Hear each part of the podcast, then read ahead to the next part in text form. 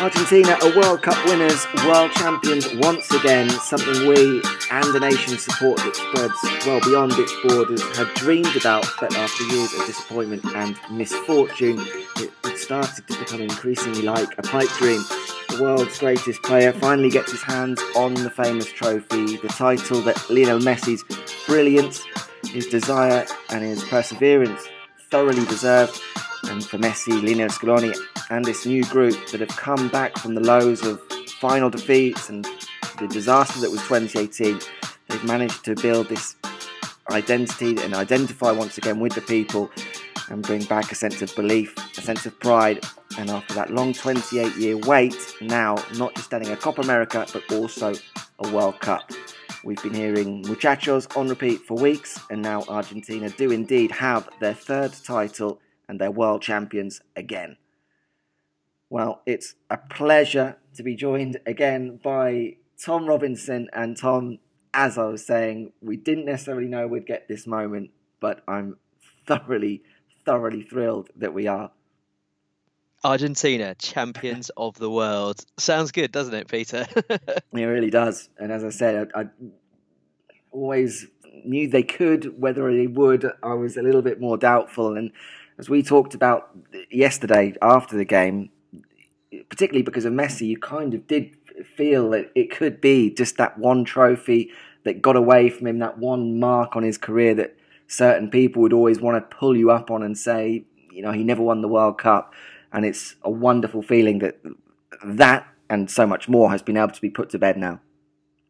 Yeah, football really gives you not only the capacity for drama that if anyone ever tried to write it it would just sound cheesy and, and way too obvious, but it also gives you those cruel moments where you think that you know these things are, are never destined to happen, but everything came together to give that perfect coda on on Messi's career, and and I think that's what made it it so powerful. It felt so inevitable that you almost thought that it couldn't happen because football we've all seen the, the, the horrible moments the you know 2014 and um, many other finals whoever you support you you know often your team doesn't win. So for this side to to actually get the job done despite all the suffering, and again the final just being yet another microcosm of that struggle that this entire tournament has been with the highs and the lows, the moments where you think it's all gone completely wrong, only just to turn it around. He had absolutely everything. I thought the the Netherlands game was going to be hard to beat, but yeah, this final was an absolute classic. And uh, yeah, hopefully my voice doesn't go by, by, the end of this podcast. Yeah, I mean, you mentioned there the Netherlands game, and there was certain similarities, not just because of the fact that it went to penalties, but the fact that for a large part of the game, once again, just as it was in that quarterfinal against the Netherlands, Argentina looked so in control. They were the better team. Some brilliant performances, which of course we'll get into but it just looked so comfortable. And of course, it being Argentina, it couldn't be that way. We had to suffer, and we really did suffer. Tom was when Mbappe came back with those two goals to make it two-two, then again to make it three-three. You did just begin to wonder whether or not it could be another heartbreaking evening for Messi in Argentina. Yeah, from what was looking like the the most complete and best performance that we've seen from Argentina during this tournament. You know, Mbappe in 97 seconds turned the game on its head, and it really just felt quite fittingly a French word deja vu all over again for, for Argentina. But once again, as we as we saw them in the quarterfinals, they did manage to rally themselves.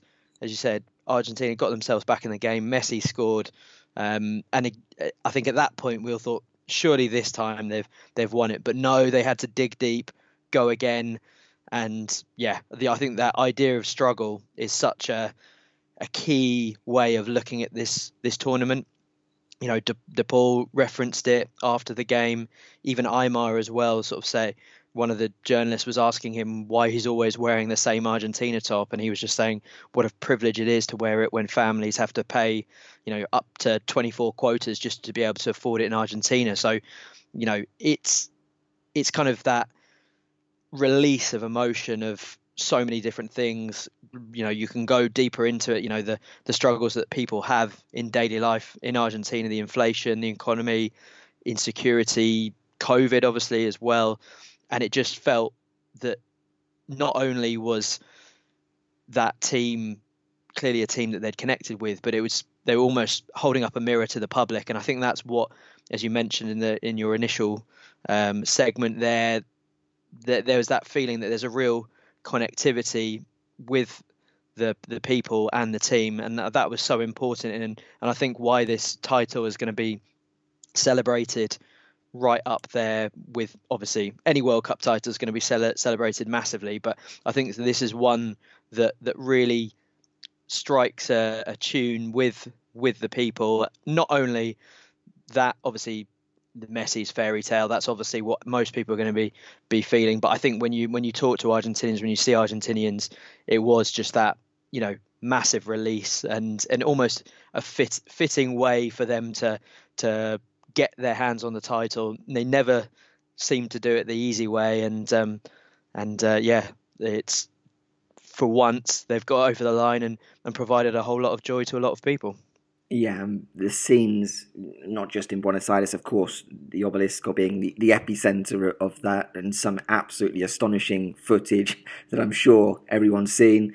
Um, but that was something mirrored in almost every center of every neighborhood in Buenos Aires, outside Buenos Aires, around the country, and, and further afield.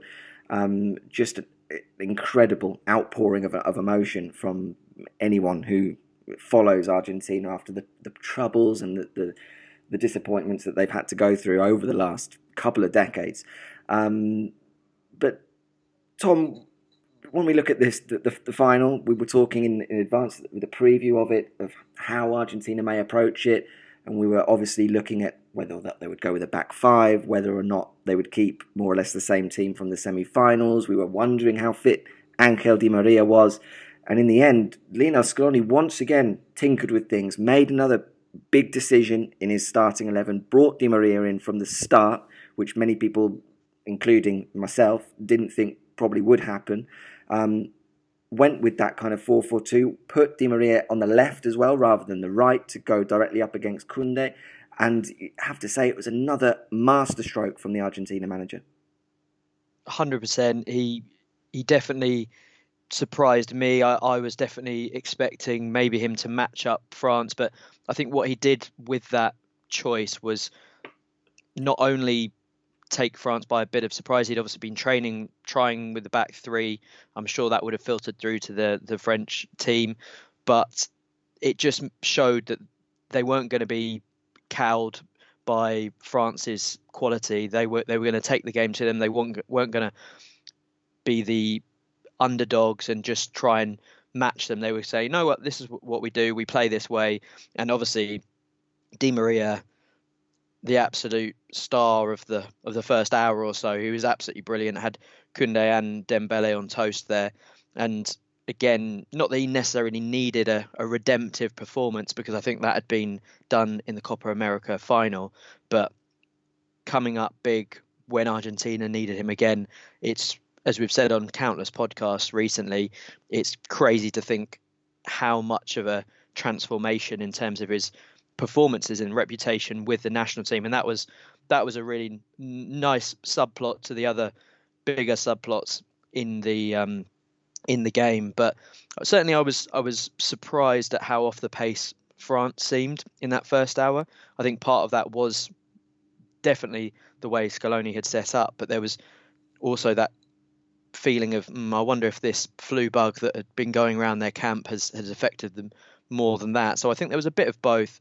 You know, the fact they didn't have a shot on goal until about that 70 minutes in was was very surprising, but it was just yeah, it it was as much as a good start from Scaloni in terms of the way he set up.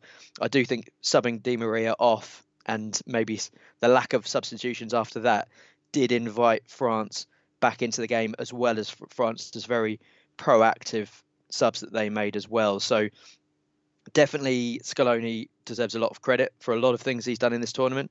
He's I think I still think there's room for for a few improvements and and he's a, a, young manager, the youngest manager at the tournament, and he's still learning his game. But I think he's shown incredible ability to be adaptable throughout the tournament, realizing when things aren't going, tweaking it, and and yes, we've got to give a, a lot of credit to him. But I think one thing that that really stands out about the game is even in its own merit, if you take away all the other Messi narratives, Mbappe narratives, um, all the other tiny uh, subplots that I'm sure we'll go into as well, you know, it, just on that level, you could say it was a, one of the best games of all time. And then you throw on those narratives, and it just takes a significance that elevates it even further. So, I mean, what a, an amazing way to to win a game of football, a third title, and to yeah put well maybe not a full stop on Messi's career, but um, but certainly the, the one of the crowning moments. Yeah, I mean, we'll come on to Messi's career um, and, and, what may be to come, but you're absolutely right. I mean, as a game, as, as a final, many people saying the best final of, of certainly our generation, um, and just everything that you want from that kind of game. Some moments of absolute quality, the game going one way, then the other, delivering on the drama. And by the time when it went to penalties, you, you almost felt as though it, it certainly delivered on the drama, but it was almost unfair for one of these two sides to lose by, by such a way because such it was such a great game.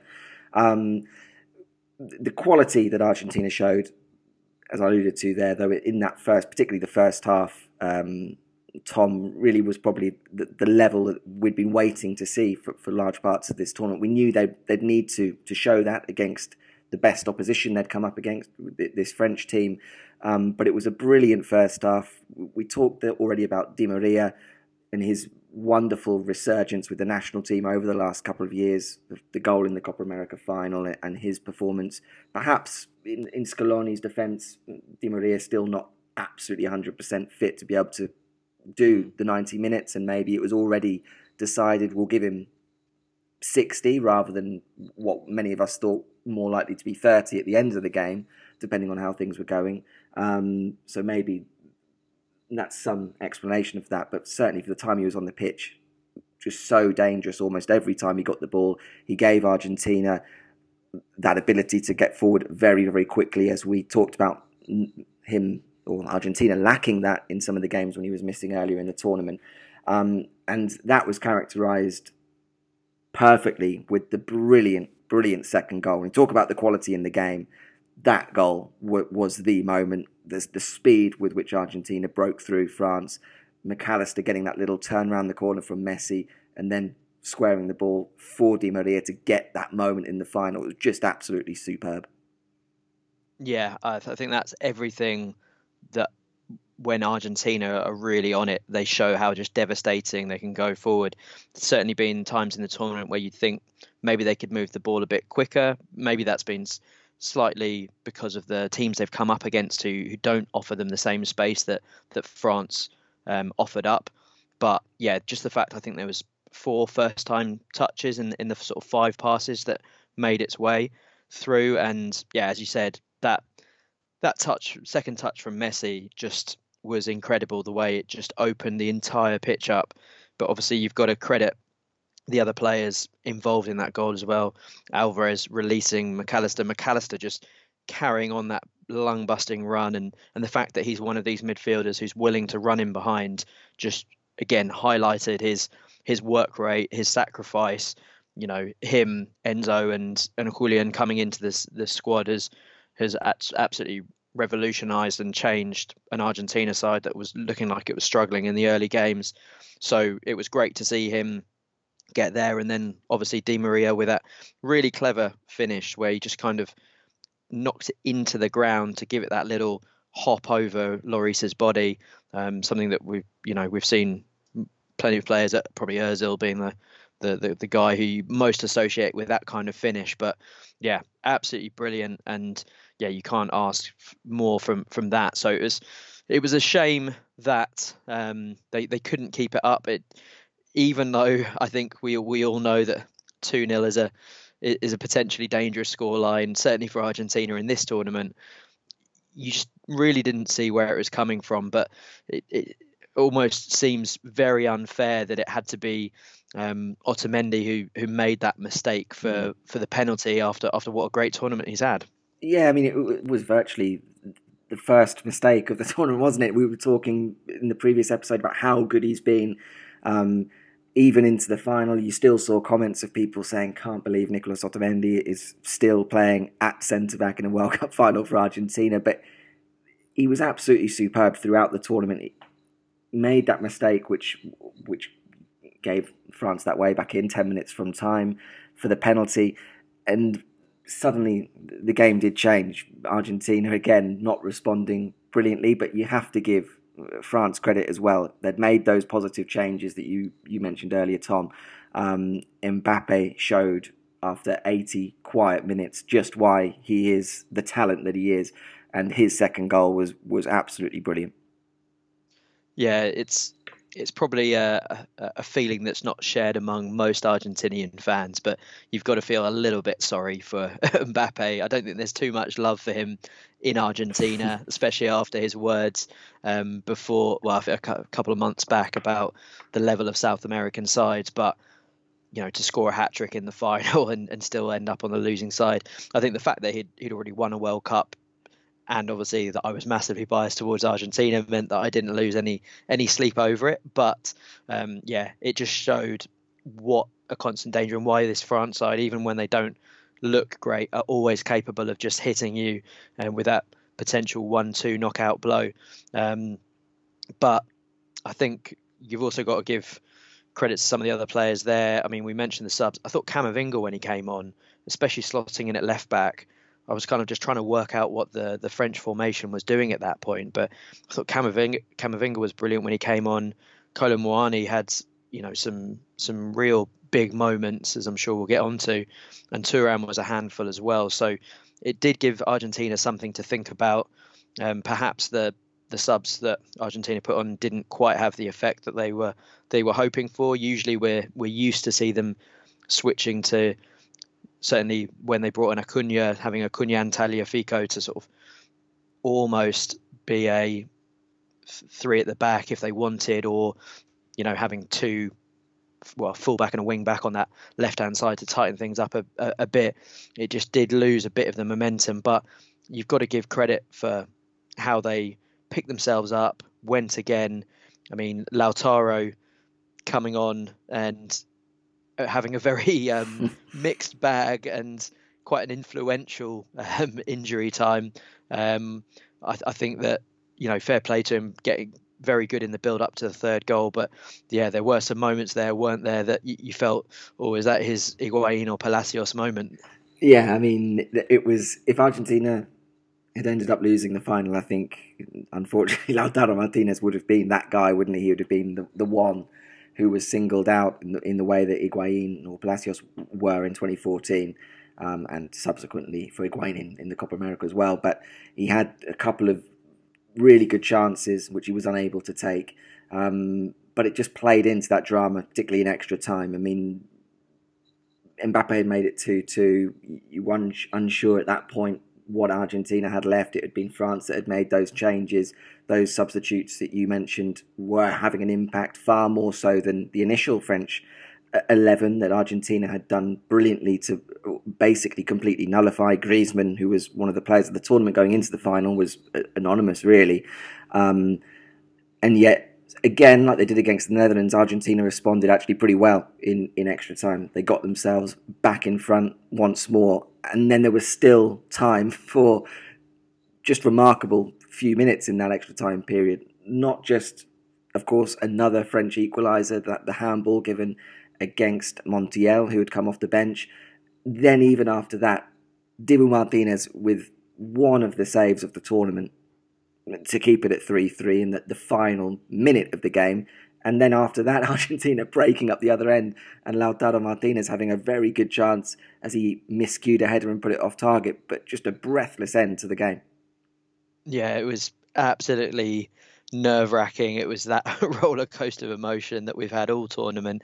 Um, yeah, it was so open. Usually, sides sort of decide that they want to take it to to penalties. They don't want to risk losing. But I, I really felt that yeah, both sides went for it. They gave it absolutely everything. As you said, that dual save was absolutely incredible. Um, just the way he spread himself, like a almost in a handball style, sort of Peter Schmeichel esque, um, and again bringing up memories of, of the Australia game as well, where okay he's got so much praise for his penalty shootout saving, his penalty shootout antics, but those two saves will go down as two of the bigger saves um, in his career, particularly obviously that one in the final that that keeps Argentina in it. But once it did go to penalties, I did I did fancy Argentina more in the penalties than France. I thought France probably had a better chance of of winning it in in extra time.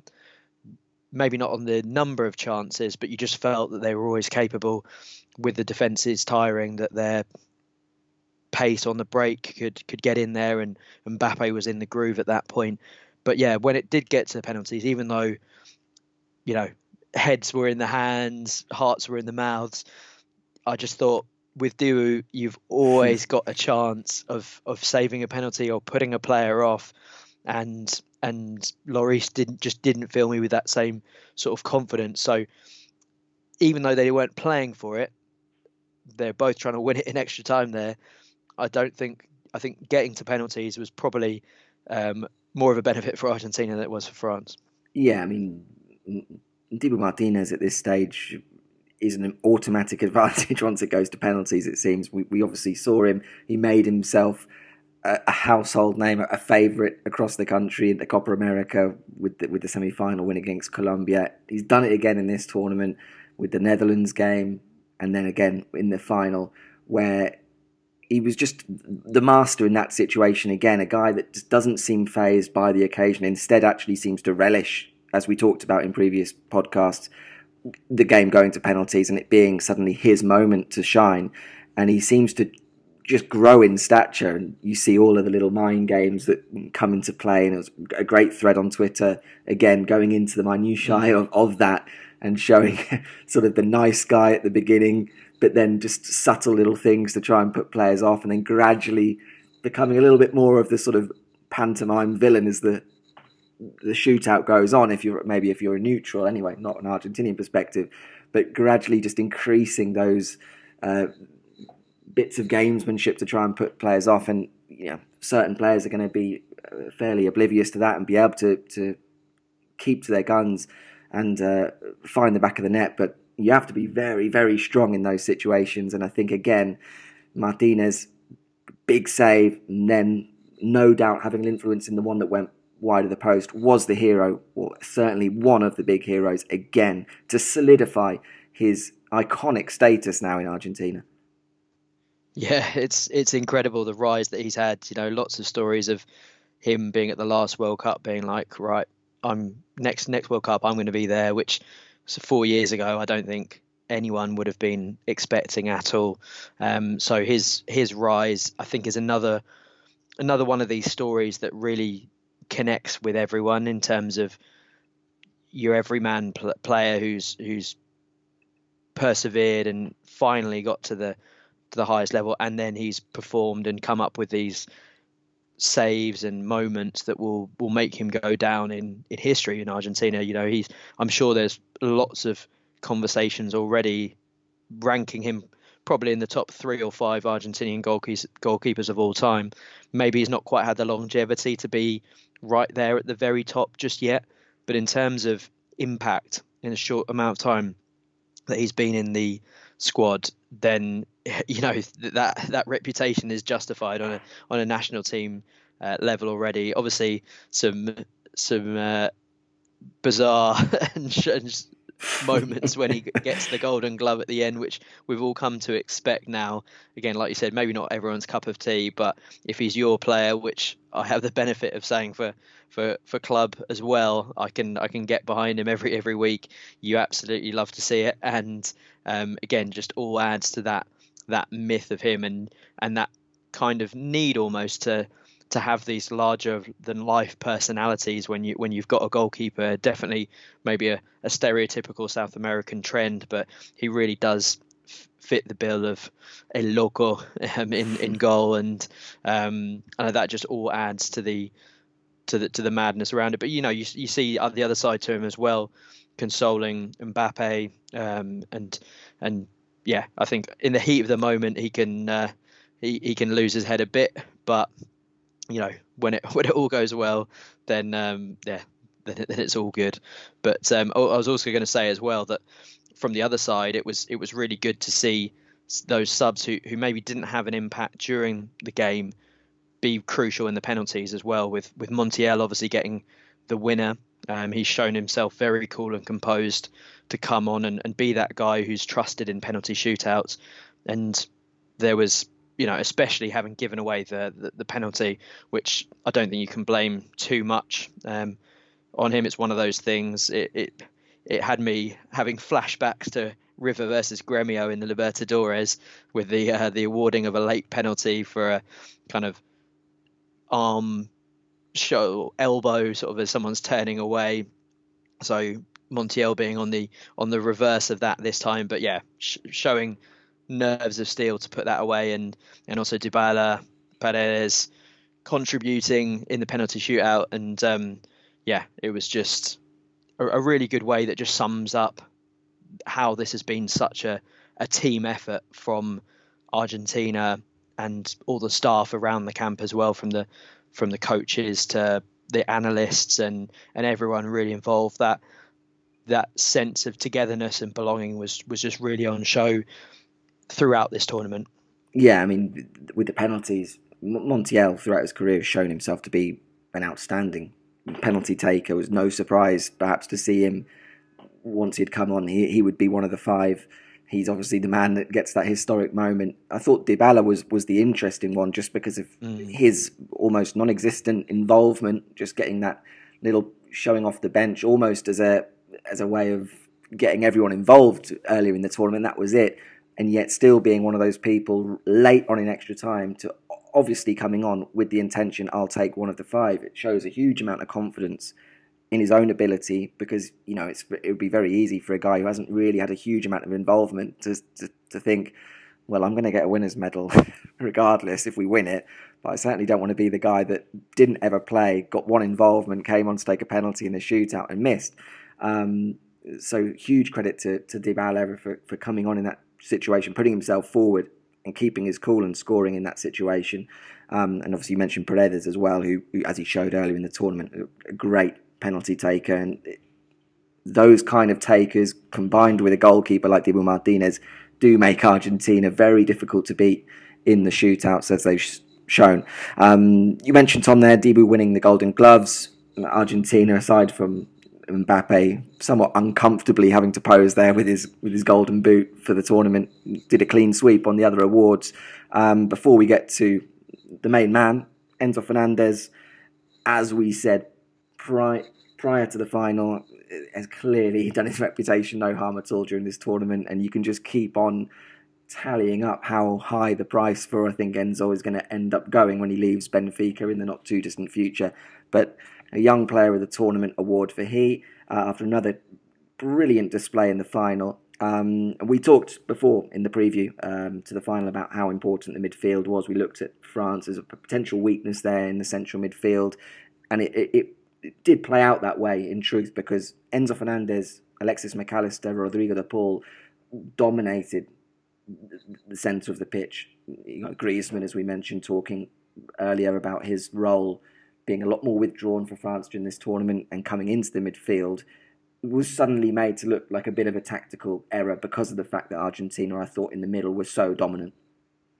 Yeah, it was a perfect performance from those three. They were just running all game. You know, you mentioned Paul. It, it, just felt like he was getting kicked a bit, but he just kept on going. And and Enzo and Alexis just had so much energy all the way through to the end. I think I think it was Enzo who was up there with Lautaro and and um, Messi on on the third goal, just sort of allowing him to to get a bit further forward once Perez came on. He's I think that's what makes him so impressive is the fact that he is so multifunctional in that midfield and that he's not been fazed at any step up in his career. And, you know, you could argue even the last 12 months where he's gone from Defensa Justicia winning winning a title with them, going into the River squad and immediately becoming one of their most important players.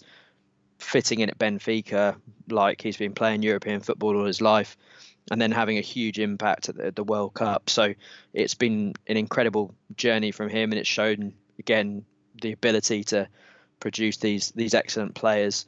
Um, and it's I think the the blessing in disguise of Lo Celso's injury is that it allowed Enzo to come in and and do do his bits. But the the fact that he can, I think, in a lot of games, the fact that he was entrusted with that deep lying midfield role as the guy who's setting the tempo, who's protecting the back four, which you know was was a very good and, and solid back four, but certainly um, a pair of centre backs that do play on the edge, and we and we saw Cuti Romero um, maybe occasionally being a little bit fortunate with with some of the the challenges there, and obviously Otamendi having um, you know the first sort of ricks of his campaign there. So to to have that pressure of being one of the key positions on the pitch for Argentina, and just to absolutely relish it and thrive, and all the energy and, and youthful exuberance and line breaking that he's able to give you, really really was testament to um, what a fine player he, he is and he's going to be. So,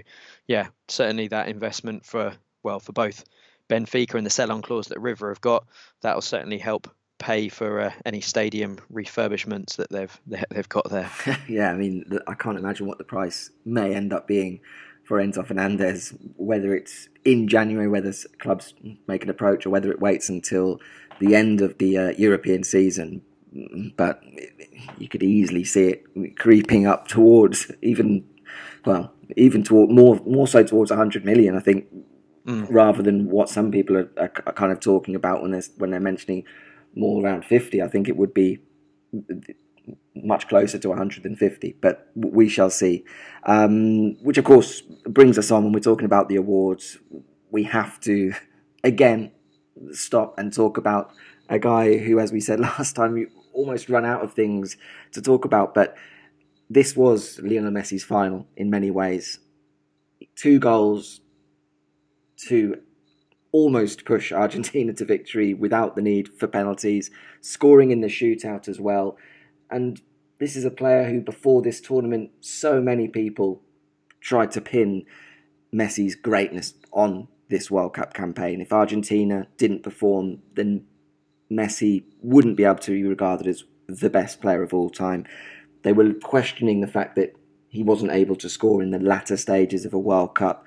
And it was like a man possessed in Qatar this year round because it was Messi almost silencing all of those questions, scoring in every single game, going into the final, scoring twice, and then eventually getting his hands on that trophy after, of course, already picking up the Best Player award. Just another remarkable, remarkable game in the career of Messi. Yeah, there's words can't describe what an impressive tournament, what a, a great game he had. He's just, as you said, completed football. Basically, it's it's really really impressive. Impressive. Um, he's almost transcended football and, and probably belongs to a, a different plane of just sportsman who that you know that very very small category of athletes who are just ridiculously ridiculously the best in their in their field i don't think even before the tournament there was much of a, a real argument to be had about his greatness but as you said any anyone who might want to pipe up now is has has well and truly been put to bed there i mean the fact that he's now got the most world cup final appearances of any player He's ahead of Batistuta's World Cup goals record. I think the only player to have scored in the group stage, round of 16, quarter-final, semi-final, and final of the same World Cup. It was, you know, Maradona-esque in terms of the way that I think it would be unfair to say that he dragged this team to the final because there's a lot of talent in this squad, as we've discussed. But the fact that he had that starring role, it wasn't just that Argentina won the World Cup and Messi playing you know, having some moments and obviously contributing with that extra class. But he played such a crucial role um, for them, and and even the moments where he wasn't necessarily getting the goal or the assist, he was he was maybe the one who's opening the play up to allow them to get that goal, like we saw with the second goal for Argentina. He was he was involved in all the good things that that Argentina did. Obviously, gave away the ball for for France's um, second, so it wasn't uh, a flawless performance uh, from him in that sense. But that just kind of made the the fact that the fairy tale had to undergo one or a couple more obstacles before he was able to do it. Just that even even more dramatic, even sweeter.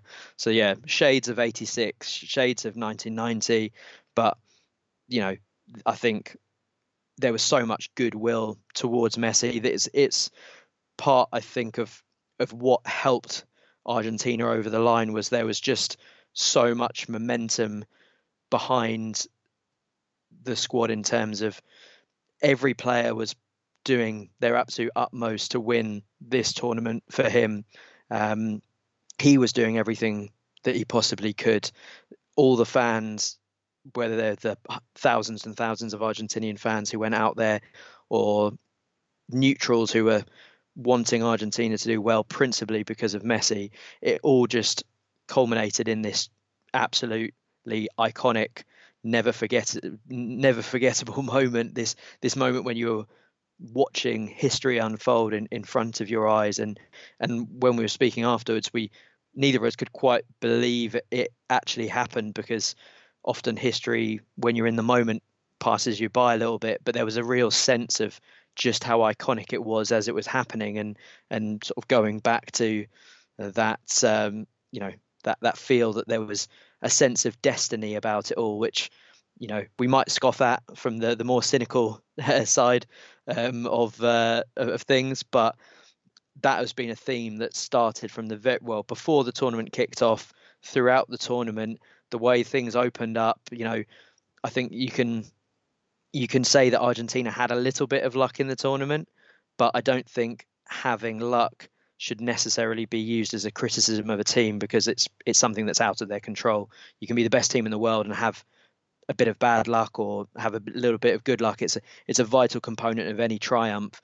So, you know, maybe the avoidance of bad luck is luck in itself, but that that feeling of it just having to be his moment almost kind of manifested itself it willed it into existence um, through everything there so yeah it, it, was i don't think there's we still quite appreciate what a moment this is in sports history as much as we can say it now it'll it'll only sink in years down the line or decades down the line when we're saying you know we were we were experiencing that as it happened, and um, yeah, you just it's it's just yeah one of the one of the best things I've ever witnessed.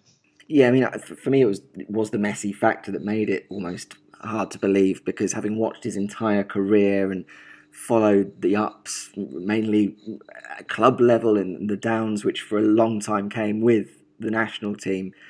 As I said at the start, you didn't necessarily know whether or not he would ever get this moment to see him then getting his hands on the trophy in front of his teammates, lifting it up and going around the pitch on the shoulders of Sergio Aguero. Um, you know, their brilliant friendship that we've seen over the years, and him no longer part of the squad, but still being very important members we saw in the celebrations. All just scenes that personally just never thought I would really see, so it, it didn't quite seem real in the moment to see them. It, it still doesn't, frankly. Um, even as as we talk about them here, you still have to kind of remind yourselves that Argentina have won the World Cup and Messi's finally got hold of the trophy. Um, and I think when people want to talk about luck that Argentina had, which there was a lot of talk online, certainly, um, because it always attracts those kind of voices. I, I think it, in many occasions as well, it was people who wanted to see that. You know, even yesterday in, in, in the final when people were looking at the opening goal, the penalty that was awarded to Di Maria, the, the same people that you'd always expect almost to have their opinion saying, oh, here we go, Argentina have been gifted another penalty. And for, for me, again, for me, and, and, maybe I'm on the other end of the spectrum with, with my bias, but you know, it, for me, it was an, another one of those where there, there is contact. Di Maria is clipped as he goes inside and makes that run. And if it was any other team, I don't think anyone else would be up in arms to say it was was a bit of luck and Argentina were benefiting there from the referees. Um, at some stage, those people I think have to simply put their hands up and, and credit Messi and Argentina for for this triumph. Um, so, I mean, as we say, we run out of words for Lionel Messi, but just beyond uh, happy that he's now been able to tick that one off the list and uh, and lift the World Cup. A lot of speculation, of course, Tom. Anyway, um, with him winning the World Cup, whether whether or not he won it, regardless in the final, was how he may react to the final. Di Maria obviously had already announced that he would be retiring. A lot of questions would be does Messi potentially lift the trophy and then sail off into the sunset? But instead, we got a little Messi saying, No, I'm going to stick around for a bit longer. I, I quite want to wear the shirt as a world champion. Um, so, what do you think the future holds for, for Messi internationally? Yeah, I think it's it's always interesting when Messi in, in the heat of the moment after these tournaments where he says, "That's it, I'm done with the national team," or "No, I'm going to keep on going." I think you've always got to t- take it with a bit of a pinch of salt because obviously, you know, can't even imagine what the the emotions are going through, but sheer euphoria, you're not going to want that to end. You know, there's always that that sort of fighting against the the dying of the light, but I think, you know, Messi probably not going to be around for another another World Cup. Although who knows, maybe he could be a an impact sub, just uh, sort of strolling around the, midfield. Um, although I think that's probably probably unlikely. But yeah, I, I think if anything, it's going to be a case of him playing for the national team. Um, certainly in this year now, where it's pretty much friendlies until the World Cup cycle um, gets going again. So there's going to be a sense of you know a way of being in front of the Argentinian fans, a way of sort of, you know, not having too strenuous a um, a time for the next year or so, and and then who knows, maybe kick off that that World Cup cycle, see how we, how far he can go. Maybe, if it's possible, slowly start giving himself less of a central role for the national team, so they can kind of um, evolve into the future, but not necessarily have a complete absence of Messi straight away that whoever comes in to fill his boots is going to be lumped with this with this real difficult task of, of being the man who replaces Messi for the national team. So maybe he's, he's thinking, you know what, I feel a, a, real big part of this team. This, you know, obviously his link with Scaloni and, and the and the coaching staff is so important. Maybe this is a way of him just slowly edging himself out of the, the you know, the, the picture, but not having a not needing a clean break necessarily. So I think it's going to be really interesting, um, and I think we've seen this is a guy who's so committed to the cause, and he's he's been such a role model for these younger players that it's it's only going to be a plus having him having him on the team. So we'll see what happens, but um, yeah, I think that's that's something that's a conversation for another day. and in general, and going forward, Tom, how, how do you think Lionel Scaloni and the rest of the squad then progress? Obviously, we now not yet, of course. We're, we're still enjoying the, winning the World Cup, but um, what do you see in the immediate future for Scaloni and the rest of the squad?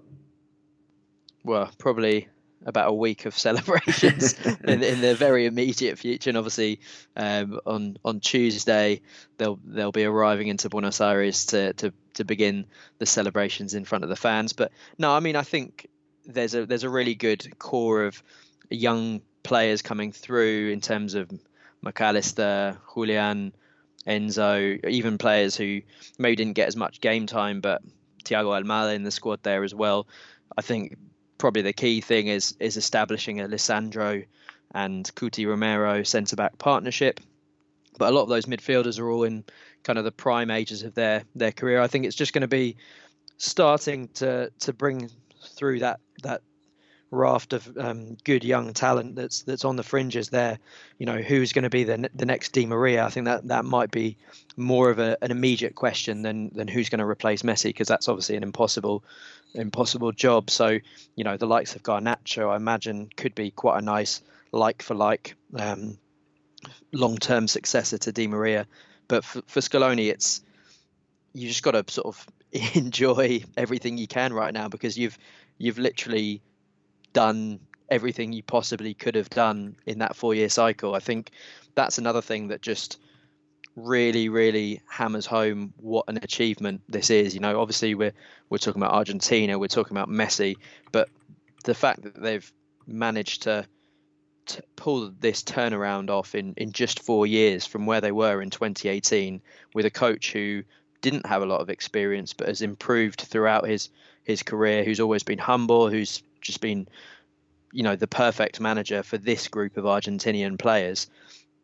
I think it's going to be he's not going to be able to top what he's done really. Maybe win a World Cup without Messi might be the the only thing left for him to do. I think there's a danger of perhaps the only way is down from from the top of the mountain. So I think it's hopefully he's going to be given a good amount of um, patience and, and hopefully not too much patience because you don't want to be living living on past glories forever. But you know, for the moment, there's there's makes no sense to change this formula at the moment. So yeah, I think it's um, I think we're probably not going to really know what uh, what the future looks like for another year or so, um, and it's it's just all about basking in that incredible moment from this um, fantastic four year four year period of the the Scaloneta. Yeah, and so it should be. It's it's been an astonishing ride really since 2018 to go from that rebuilding project to finally winning a Copa America after another improved but disappointing Copa America prior to that, and to think that from that Copa America in 2019 all the way through until that Saudi Arabia game, Argentina didn't taste defeat, winning a Copa America, ending that long wait, beating Italy to win the Finalissima, coming into the World Cup as favourites, having that setback against Saudi Arabia, and then still believing themselves, readjusting, going again, and ending up as world champions, lifting the trophy for the third time. It's just astonishing. Um, and as you say, rightly, uh, for now, it's all about simply basking in that. Uh, on that note, we'll, we'll of course wrap things up. Um, Tom, it's been an absolute pleasure uh, to be talking about this World Cup. Of course, even more so given that Argentina ended up as champions. Um, but huge thanks uh, for taking the time out to be able to do these, and, and for us particularly being so prolific in recording. Yeah, no, it was a um, not something that we've uh, we've managed to do over the years. We we got to the the the 50 podcast mark um, quite belatedly, but um, you know it's been, as you said, such a good way to sort of decompress after these games to to talk about what something that's gone on to be an absolute historic um, achievement. You know, being able to talk about Messi, talk about Dibu Martinez, talk about Scaloni, talk about everything that has gone into this fantastic um, campaign for Argentina, and just um, culminating in that final to end all final. So yeah, it's been great, and hopefully everyone out there's enjoyed uh, listening to it as well. Yeah, thank you uh, for listening. Um, hopefully we will be back a little bit more regularly. We are planning already uh, the usual annual uh, Golazo 50, the best 50 young players from Argentina, which we're compiling at the moment. Once we have the 50, uh, we will do a podcast as we did last year or the year before, whenever it was the last time, um, to discuss our choices. Uh, so keep your eyes and ears open for that one. Um, but thank you uh, for joining us during this World Cup. Thank you as well to Lionel Scaloni, Lionel Messi, and the rest of the Argentina squad for lifting the World Cup. And uh, we'll be back hopefully very soon with more from the Golazo podcast.